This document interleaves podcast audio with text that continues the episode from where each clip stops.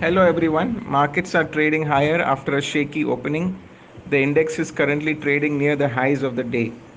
Overall market breadth is positive and broad market indices like the Nifty mid cap is up by 0.6% while the Nifty small cap is trading higher by 0.66%.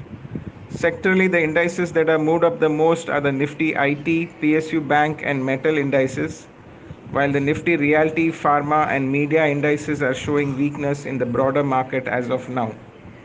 Stock-wise, Mindtree, PNB, SAIL, and Mphasis have moved up, while Berger Paints, Manappuram, Container Corp, and Cummins have slipped into weakness till now.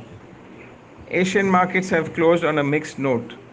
The underlying intraday trend of the Nifty is currently up and further upsides are likely once the Nifty breaks out of the resistance of 15365.